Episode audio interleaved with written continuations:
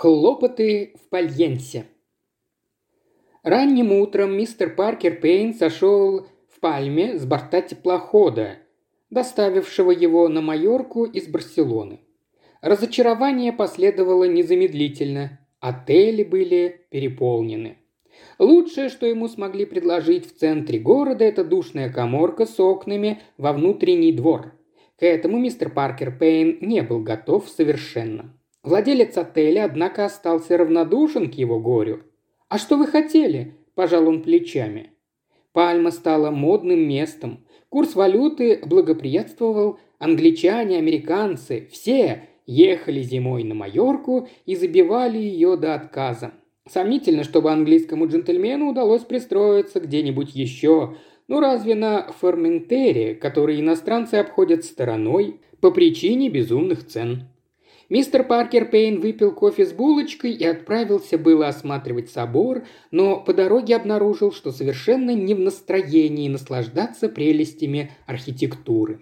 Вместо этого он завязал весьма плодотворную беседу, протекавшую на ужасной смеси французского и испанского языков с каким-то дружелюбным таксистом, обсудив с ним поочередно достоинства и преимущества Сальера, Алькудии, Пальенцы и Форментера – где, оказывается, были приличные, но слишком уж дорогие гостиницы.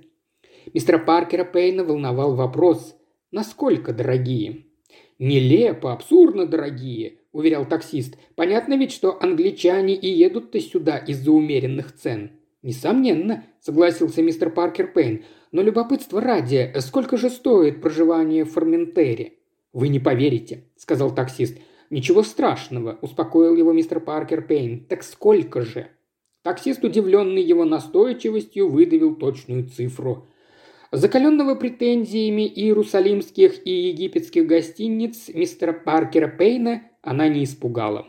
Сделка состоялась, багаж мистера Паркера Пейна был погружен, или скорее заброшен, в такси, и оно принялось колесить по острову с заездами в отели подешевле, но с Форментером в качестве конечной цели. Однако они так и не добрались до этого оплота плутократии по той причине, что, выбравшись из путаницы узеньких улочек Пальенцы и двигаясь изогнутой линией побережья, обнаружили расположенный у самого моря отель Пинадоро, небольшое строение, очертания которого расплывались в утренней дымке ясного дня, подобно краскам на загадочных японских акварелях. Едва завидев его, мистер Паркер Пейн понял, что хочет жить здесь и только здесь. Он остановил такси и проследовал внутрь, надеясь обрести, наконец, пристанище. Пожилая чита, владевшая отелем, не знала ни английского, ни французского. Вопрос, тем не менее, был улажен. Мистера Паркера Пейна поместили в номер с видом на море – его багаж подняли туда же, и таксист, поздравив своего пассажира с чудесным избавлением от чудовищных поборов этих новых отелей и получив плату, отбыл, по-испански жизнерадостно с ним распрощавшись. Взглянув на часы и обнаружив, что не было еще и десяти, мистер Паркер Пейн вышел на маленькую террасу, залитую первыми лучами солнца. И второй раз за это утро попросил кофе и булочек. Кроме его столика на террасе стояли еще три. С одного как раз прибирали, два других были заняты. За соседним расположилось немецкое семейство. Отец, мать и две взрослые дочери. Дальше в самом углу террасы сидели без всякого сомнения англичане, мать и сын. Женщине было около 55, седые волосы приятного оттенка, практичные, не слишком модный твидовый жакет и юбка, и та особая невозмутимость, которая вырабатывается у привыкших много путешествовать англичанок. Молодому человеку, который сидел против нее, на вид можно было дать лет 20-25, и он тоже был совершенно типичным представителем своего класса и своего возраста – Особенно хорош собой он не был, но назвать его невзрачным тоже бы никто не решился. Он был ни высок и ни низок, и, судя по тому, как заботливо он ухаживал за своей матерью и по веселому смеху, доносившемуся с их стола, находился с ней в самых дружеских отношениях. За разговором женщина заметила появление мистера Паркера Пейна. Ее взгляд скользнул по нему с благовоспитанным безразличием. Но он понял, что оценен по достоинству, то есть как англичанин и джентльмен, заслуживающий того, чтобы при случае обратиться к нему с вежливой и ни к чему не обязывающей фразой. Никаких особенных возражений на этот счет у мистера Паркера Пейна не было. Соотечественники, мужчины и женщины, которых он встречал за границей, слегка утомляли его, но он был отнюдь не прочь какое-то время провести в дружеской беседе. Тем более, что попытка уклониться от общения в таком маленьком отеле могла бы вызвать напряженность. Эта же женщина, он был уверен, в совершенстве владела тем, что он называл про себя гостиничным этикетом. Молодой человек сказал что-то, рассмеялся и ушел с террасы. Его мать взяла свою сумочку, газеты и, усевшись лицом к морю, спиной к мистеру Паркеру Пейну, развернула номер Daily Mail – когда, допив кофе, мистер Паркер Пейн снова взглянул в ее направление, он невольно насторожился. Над безмятежным течением его отпуска нависла страшная угроза. Спина женщины говорила об этом с безжалостной выразительностью. В свое время мистер Паркер Пейн немало повидал таких спин. Ее напряженная неподвижность мистеру Паркеру Пейну не нужно было видеть лица женщины, со всей определенностью говорила, что в ее глазах блестят слезы, удерживаемые лишь огромным усилием воли. Мистер Паркер Пейн тихонько поднялся, и точно старый матерый кролик, мечта браконьера, крадучись, проскользнул в отель. Менее получаса назад его пригласили расписаться в книге для гостей. И сейчас его аккуратно выведенная роспись значилась там – К. Паркер Пейн, Лондон. Несколькими строчками выше расписались некие миссис Эр Честер и мистер Безил Честер, Холм Парк, Девон. Схватив перо, мистер Паркер Пейн поспешно написал прямо на своей прежней подписи «Кристофер Пейн». Но если в Пальенсе на миссис Эр Честер обрушилось несчастье, следовало постараться ограничить ее возможность обратиться за советом к мистеру Паркеру Пейну. Количество встреченных за границей соотечественников, заметивших его объявление и знающих его имя, постоянно удивляло достойного джентльмена.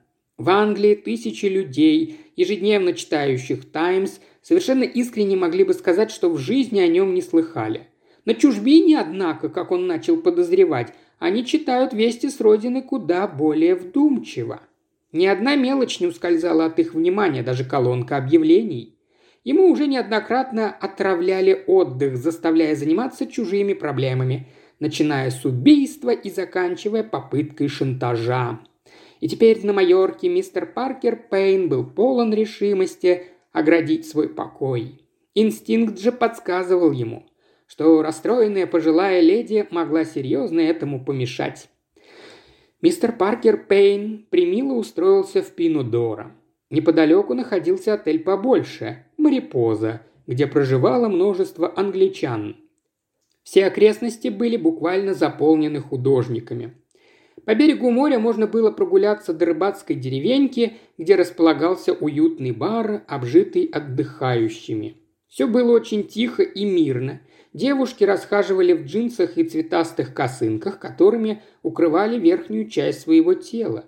Длинноволосые юноши в беретах толкущиеся у мака, распространялись на такие темы, как ложные ценности и абстракционизм в искусстве. На следующий после прибытия день мистер Паркер Пейн удостоился со стороны миссис Честер нескольких светских фраз насчет очарования местной природы и надежд на хорошую погоду. Затем миссис Честер немного поболтала с немецкой леди о вязании и перемолвилась парой слов о политической нестабильности с двумя джентльменами из Дании, тратившими весь свой досуг на то, чтобы от рассвета до заката бродить по окрестностям. В лице юного Безила Честера мистер Паркер Пейн обнаружил исключительно приятного собеседника. Молодой человек неизменно называл его «сэр» и вежливо выслушивал все, чтобы ему не вздумалось сообщить. Иногда вечерами после ужина они втроем усаживались на террасе, попивая кофе. На третий день Безил, просидев с ними минут десять или около того, ушел, оставив старших наедине. Они побеседовали о цветах, их выращивании, плачевном состоянии английского фунта, растущей дороговизне отдыха во Франции и трудностях, с которыми в наши дни сталкивается англичанин, желая получить в пять часов прилично заваренный чай. И каждый вечер мистер Паркер Пейн замечал, как предательски начинают дрожать губы миссис Честер, когда ее сын покидал их. Однако она быстро справлялась со своими чувствами, и беседа непринужденно и мило текла в обозначенном выше русле. Мало-помалу в их разговор начал появляться образ Безила. Какой он был, примерный ученик в школе. Представляете, он был среди одиннадцати первых. Как все его любили, как гордился бы им отец, будь он жив. И какой он всегда покладистый, за что миссис Честер так ему благодарна. Разумеется, я постоянно твержу ему, что он должен быть с молодежью, но, знаете, ему, кажется, куда больше нравится мое общество», – заметила она с ноткой явного удовлетворения. И вот тут-то мистер Паркер Пейн забыл об осторожности. И вместо того, чтобы ответить одной из э, тактичных фраз, которые так легко ему удавались, заметил. «Да, конечно, здесь очень много молодежи, не в отеле, в окрестностях». Миссис Честер тут же помрачнела. «Да, здесь столько художников!» – недовольно отозвалась она. Я, наверное, страшно старомодна, но в конце концов я же не против настоящего искусства. К сожалению, для большинства этих молодых людей живопись всего лишь отличный повод бездельничать и везде слоняться. А видели бы вы, сколько они пьют, и девушки тоже. На следующий день Безил сказал мистеру Паркеру Пейну. «Просто здорово, что вы здесь оказались, сэр. Я имею в виду для моей матери. Так хорошо, что у нее теперь есть с кем поговорить вечерами.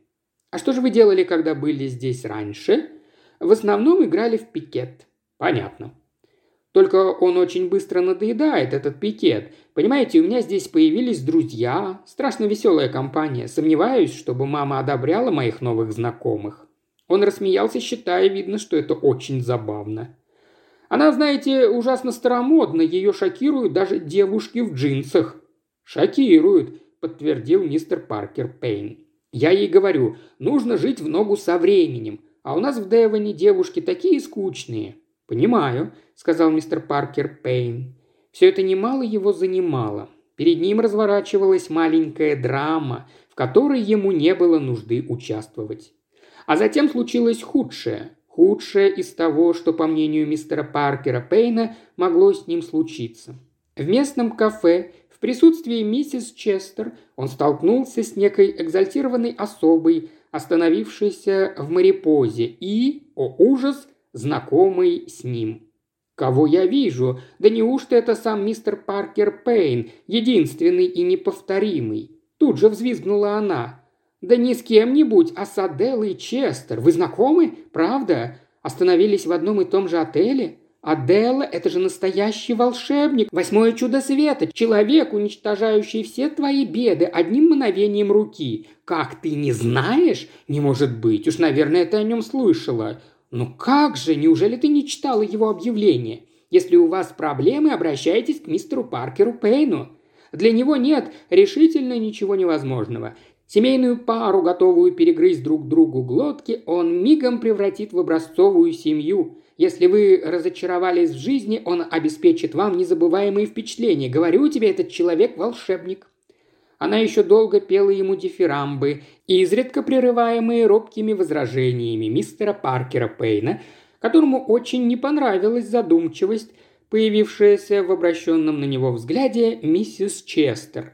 Еще меньше ему понравилось, когда он увидел ее, возвращающуюся вечером с пляжа, оживленно беседуя с неугомонной поклонницей его талантов.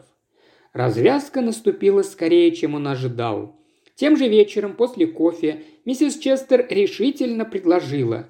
«Давайте пройдемте в маленький салон. Мистер Пейн, я хотела бы поговорить с вами». Мистер Паркер Пейн поклонился и покорился неизбежному. Самообладание, видимо, уже начало изменять миссис Честер. Как только двери салона закрылись за ними, оно рухнуло. Миссис Честер села в кресло и залилась слезами. «Мой мальчик, мистер Паркер Пейн, вы должны спасти его. Мы должны спасти его. Мое сердце разрывается». «Милая моя леди, как человек совершенно посторонний...» Нина Уичерли говорит, что вы можете все. Говорит, я должна полностью вам довериться. Советует ничего от вас не скрывать, и тогда вы непременно поможете. Прокляв про себя восторженную Нину Уитчерли, мистер Паркер Пейн смирился и приступил к делу. «Что ж, давайте проясним ситуацию. Женщины, я полагаю?» «Он говорил вам о ней?» «Я догадался». Слова неудержимым потоком хлынули из миссис Честер. Девица чудовищно, пьет, сквернословит и носит на себе так мало одежды, что не всякий эту одежду разглядит. Еще у нее есть сестра, которая живет здесь же, а у той муж художник и датчанин. Общество, в котором они вращаются, не менее ужасно. Половина из них живет друг с другом, не состояв в браке. Безил совершенно переменился. Он всегда был таким тихим, спокойным мальчиком, интересовался серьезными вещами, думал заняться археологией. «Вот», – заметил мистер Паркер Пейн, – «а природа этого не терпит». «То есть?» А для молодого человека противоестественно интересоваться серьезными вещами. Он должен интересоваться девушками, причем как можно в большем количестве и наиболее ужасными. «Умоляю вас, не шутите так, мистер Паркер Пейн». «Я абсолютно серьезен. Кстати, не та ли эта девушка, что была с вами вчера за чаем?» Мистер Паркер Пейн отлично ее помнил. Серые фланелевые брюки, алый платок, небрежно завязанный узлом между лопатками, ярко-красная помада. Еще он помнил, что чаю она предпочла коктейль. «Так вы ее видели?» Чудовище, не правда ли? Раньше Безил восхищался совершенно другими девушками. А вам не кажется, что вы оставляли ему не слишком много возможностей восхищаться девушками? Я? Ему слишком нравилось ваше общество. Скверно. Однако, думаю, все обойдется, если только вы не будете торопить события. Вы не понимаете. Он хочет жениться на этой Бетти Грег. Они уже помолвлены. Дело зашло так далеко? Да, мистер Паркер Пейн, вы обязаны что-то сделать, предотвратить эту ужасную женитьбу. Эта девица разрушит моему мальчику всю жизнь. Жизнь человека может разрушить только он сам и никто другой. Жизнь Безила можно разрушить», – уверенно заявила миссис Честер. «Безил меня не беспокоит», – заметил мистер Паркер Пейн. «Вас что же, беспокоит эта девица?» «Нет, миссис Честер, вы, точнее, личность, которую вы в себе губите». Миссис Честер взглянула на него с некоторым недоумением. «Что есть жизнь между двадцатью и сорока годами?» – вопросил мистер Паркер Пейн. Темница, сотканная из межличностных эмоциональных связей. Так есть и так должно быть, это жизнь. Но позже, позже она вступает в новое качество. Вы можете размышлять, наблюдать ее со стороны, узнавать кое-что новое о людях и почти всю правду о себе.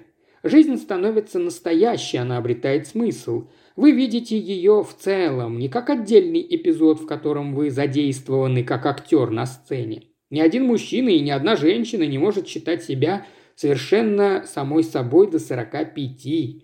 Только тогда индивидуальность получает шанс проявиться. Но я была так занята Безилом, он был для меня всем. А не должен был быть. За это вы теперь и расплачиваетесь. Любите его сколько угодно, только не забывайте, что вы Аделла Честер, личность, а не только мать Безила. Если его жизнь будет разрушена, это разобьет мне сердце», – возразила мать Безила.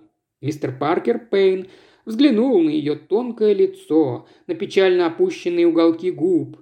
Она все еще была привлекательной женщиной. Он не хотел, чтобы она страдала. «Что ж, я посмотрю, что можно сделать», – сказал он и отправился разыскивать Безила. Тот, казалось, давно уже мечтал поговорить с Паркером Пейном и принялся с жаром отстаивать свои позиции. Все это чертовски неприятно. С матерью говорить без толку. Предрассудки, ограниченность. Если бы только она от этого избавилась, то увидела бы, какая Бетти замечательная и... А что сама Бетти? Безил вздохнул. Черт, с ней тоже нелегко. Если бы она хоть чуточку уступила, я имею в виду, хоть день не красила губы, может, в этом все дело. Но такое чувство, что при матери она просто из кожи вон лезет, чтобы выглядеть еще, ну, современней, что ли. Мистер Паркер Пейн улыбнулся.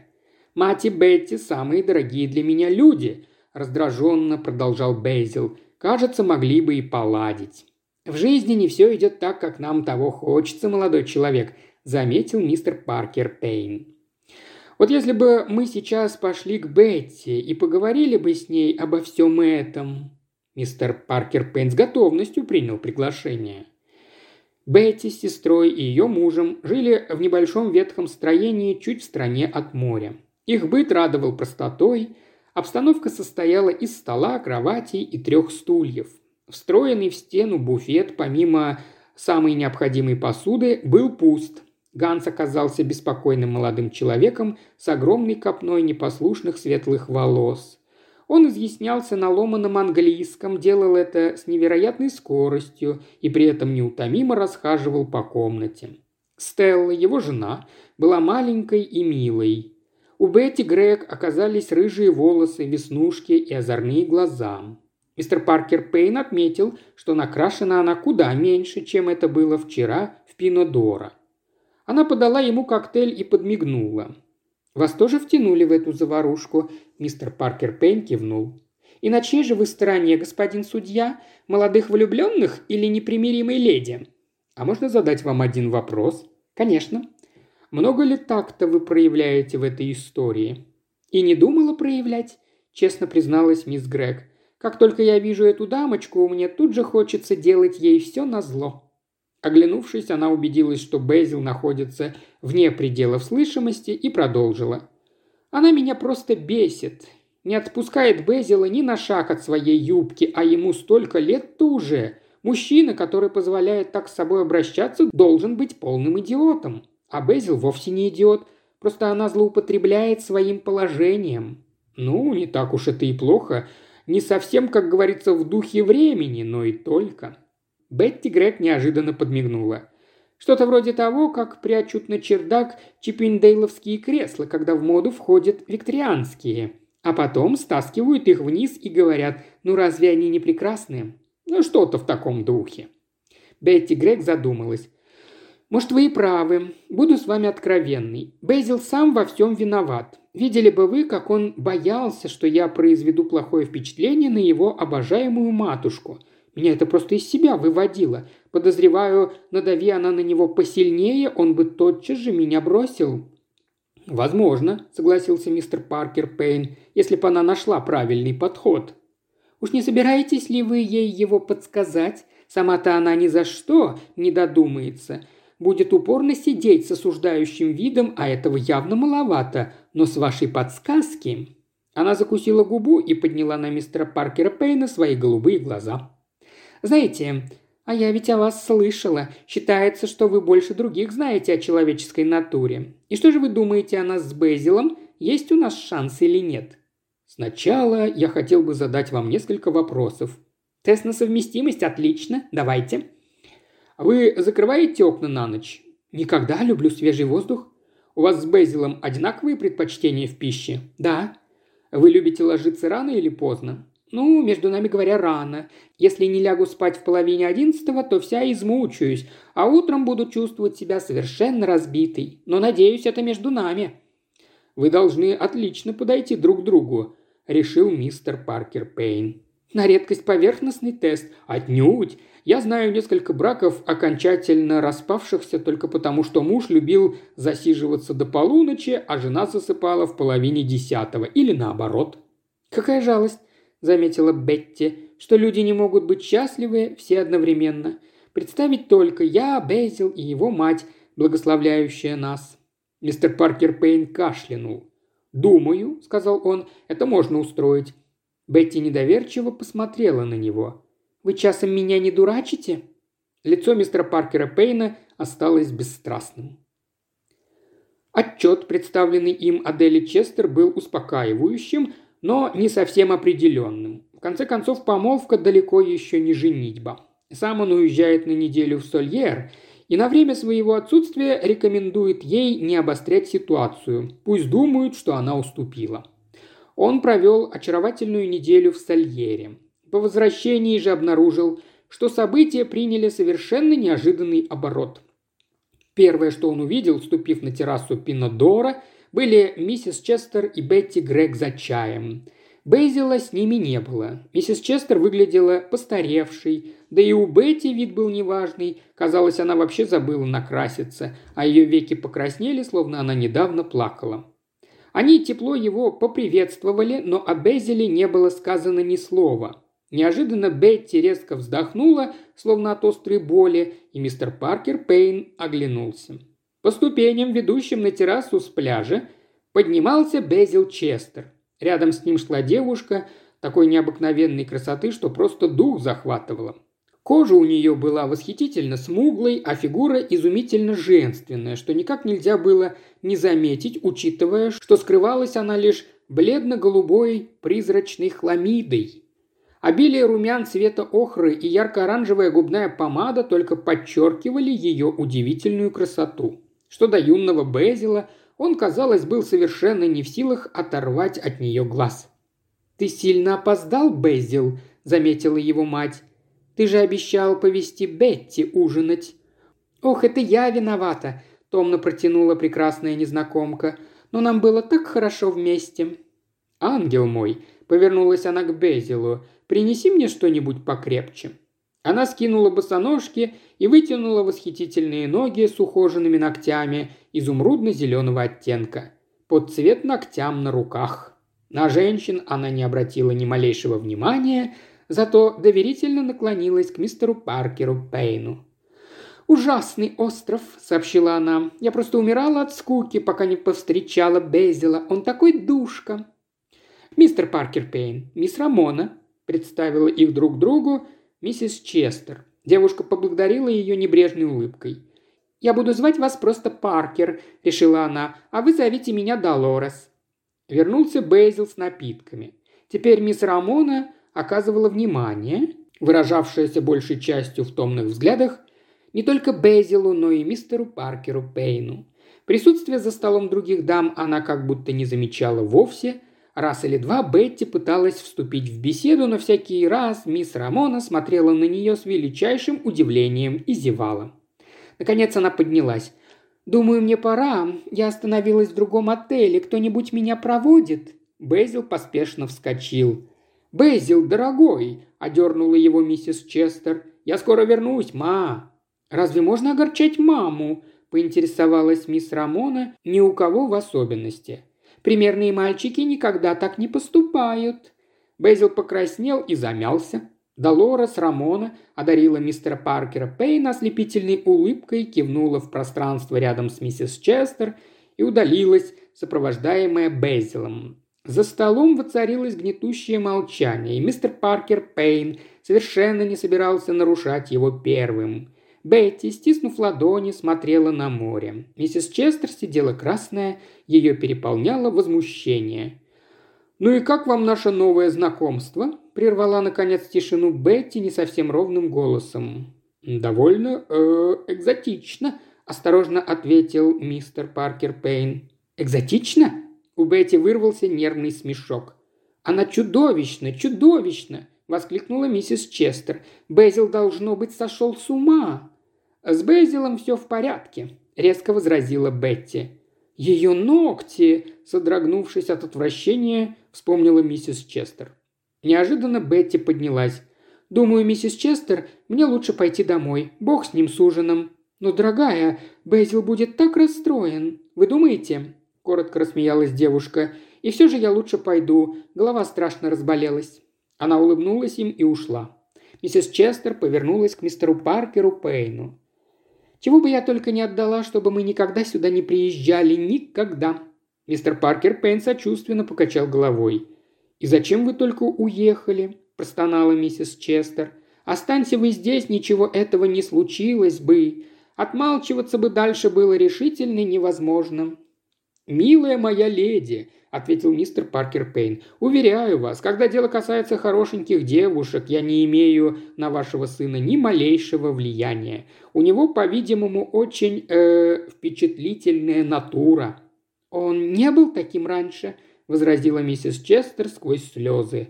«Ну», – заметил мистер Паркер Пейн с наигранной бодростью, Зато это новое увлечение, похоже, не оставило камня на камне от чувств, которые он питал к мисс Грег Этим ведь можно утешаться, верно?» «Не понимаю, о чем вы. Бетти – милое дитя и предана Безилу всей душой. Очень достойно переносит выпавшие нам испытания. Мой сын должно быть слеп». Мистер Паркер Пейн выслушал это, не моргнув глазом. Подобную последовательность он замечал в лучшей половине человечества и раньше, поэтому он только мягко сказал «Ну-ну, какой там слеп, просто увлечен. Это особая итальянка, она решительно невозможна, зато весьма привлекательна». Миссис Честер презрительно фыркнула. В этот момент на террасу вбежал Бейзил. «Привет, ма!» – бросил он. «А вот и я. А где Бетти?» У нее разболелась голова, и она ушла домой, что неудивительно. «Опять, значит, дуется», – заметил Бейзил. «Я считаю твое отношение к Бетти совершенно недопустимо». «Бога ради, ма, не начинай снова. Если она собирается устраивать сцены всякий раз, как я перемолвлюсь словечком с другой женщиной, хорошенькая же у нас будет жизнь». «Вы обручены!» «Да помню я, помню. Но это вовсе не значит, что у каждого из нас не может быть каких-то знакомых. В наши дни люди должны жить так, как им хочется, и не мешать жить другим». Он помолчал. «Слушай, если уж Бетти с нами не ужинает, я, пожалуй, вернусь в Марипозу, меня приглашали». «О, Безил!» Молодой человек раздраженно передернул плечами и сбежал вниз по лестнице. Его мать красноречиво смотрела на мистера Паркера Пейна. «Видите?» – сказала она. Он видел. Развязка наступила пары дней позже. Бетти и Безил договорились отправиться на пикник и провести весь день на природе. Однако, зайдя утром в Пинодора, Бетти обнаружила, что Безил начисто забыл об их планах, отправился с компанией Долорес Рамонной на острова и вернется лишь вечером. Девушка сжала губы, но промолчала. Вскоре, однако, она поднялась с кресла и решительно подошла к миссис Честер. На террасе, кроме них, не было ни души. «Все это в порядке вещей», – заявила она. «Не о чем и беспокоиться, только, наверное, знаете, пора уже с этим покончить». С этими словами она сняла с пальца перстень, который подарил ей Безил, настоящее обручальное кольцо он собирался купить позже. Вы не передадите ему это, миссис Честер, и скажите, что все в порядке, и чтобы он не беспокоился». «Бетти, дорогая, нет, ведь он любит тебя, правда, любит!» И делает все, чтобы доказать это. Бетти горько рассмеялась. «Нет, кое-какая гордость у меня еще осталась. Скажите ему, что все в порядке и... и что я желаю ему счастья». Когда на закате Безил вернулся в отель, его ожидала буря. При виде кольца он немного покраснел. «Ого, даже так? Ну, может, оно и к лучшему». «Безил! Да ладно тебе, ма, все равно последнее время мы не очень-то и ладили». «И чья же это вина?» «Не думаю, что только моя. Ревность – отвратительная штука, но, честно говоря, я не совсем понимаю, чего ты-то так разволновалась. Сама ведь умоляла меня отказаться от Бетти». «Это было до того, как я узнала ее получше. Безил, дорогой мой, ты же не думаешь жениться на этой?» Безил Честер спокойно ответил – как только она согласится, только, боюсь, она не согласится. Холодные мурашки пробежали по спине миссис Честер, и она незамедлительно отправилась на поиски мистера Паркера Пейна. Тот сидел в укромном уголке и безмятежно читал книгу. «Вы должны что-то сделать», – набросилась на него миссис Честер. «Должны что-то сделать! Жизнь моего сына рушится на моих глазах!» «Да что же я могу?» – осведомился мистер Паркер Пейн, порядком утомленный, непрестанно рушащейся жизнью Безила Честера. «Пойти и поговорить с этим ужасным созданием, если нужно откупиться от нее». «Боюсь, это слишком дорого обойдется». «Неважно. Очень трогательно, но, возможно, есть и другие способы». Миссис Честер вопросительно посмотрела на него. «Я ничего не обещаю», – сказал он, покачав головой. Просто посмотрю, что можно здесь сделать. Мне знаком этот тип женщин. И, кстати, ни слова Безилу, это все погубит. Конечно, нет. Из Марипозы мистер Паркер Пейн вернулся только к полуночи. Миссис Честер ждала его на террасе. «Ну?» – выдохнула она. В глазах мистера Паркера Пейна мелькнул огонек. Завтра утром сеньорита Долорес Рамона покинет Пальенсу, а к вечеру и вообще остров «О, мистер Паркер Пейн, как вам удалось это?» Без единого, как говорится, цента. В его глазах снова вспыхнул огонек. Я был почти уверен, что смогу убедить ее, и, как видите, убедил. Нина Уитчерли была права. Вы просто волшебник, вы обязаны сказать мне, сколько... Э, ни пени. Это было для меня развлечением. Надеюсь, все кончится хорошо. Разумеется, когда мальчик узнает, что она внезапно исчезла и даже не оставила адреса, он будет страшно расстроен. Просто будьте с ним поласковее пару недель. Если бы только Бетти смогла простить его. Простит, можете не сомневаться. Они прекрасная пара. Между прочим, я тоже завтра уезжаю. Ох, мистер Паркер Пейн, нам будет так не хватать вас. Нет уж, лучше мне уехать, пока ваш отпрыск не поддался очередному увлечению. Облокотившись о перила, мистер Паркер Пейн смотрел с парохода на огни пальмы. Рядом стояла Долорес Рамона. «Отличная работа, Мадлен!» – говорил он ей с искренним восхищением. «Хорошо, что я догадался вызвать вас телеграммой. Вы ведь у нас такая домоседка». «Рада была помочь», – просто ответила Мадлен де Сара, она же Долорес Рамона, она же Мэгги Сайерс. И потом, полезно иногда сменить обстановку. Я, пожалуй, пойду вниз и прилягу, пока мы не отплыли. Моряк из меня неважный». Несколькими минутами позже на плечо мистера Паркера Пейна опустилась чья-то рука. Обернувшись, он увидел Безила Честера.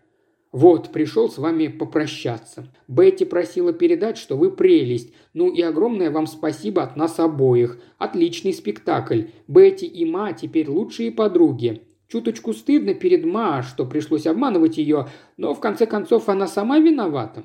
Ладно, главное, все хорошо закончилось. Теперь бы не забыть, что еще пару дней сердце у меня совершенно разбито, и все. Мы просто ужас, как вам благодарны, мистер Паркер Пейн, Бетти и я.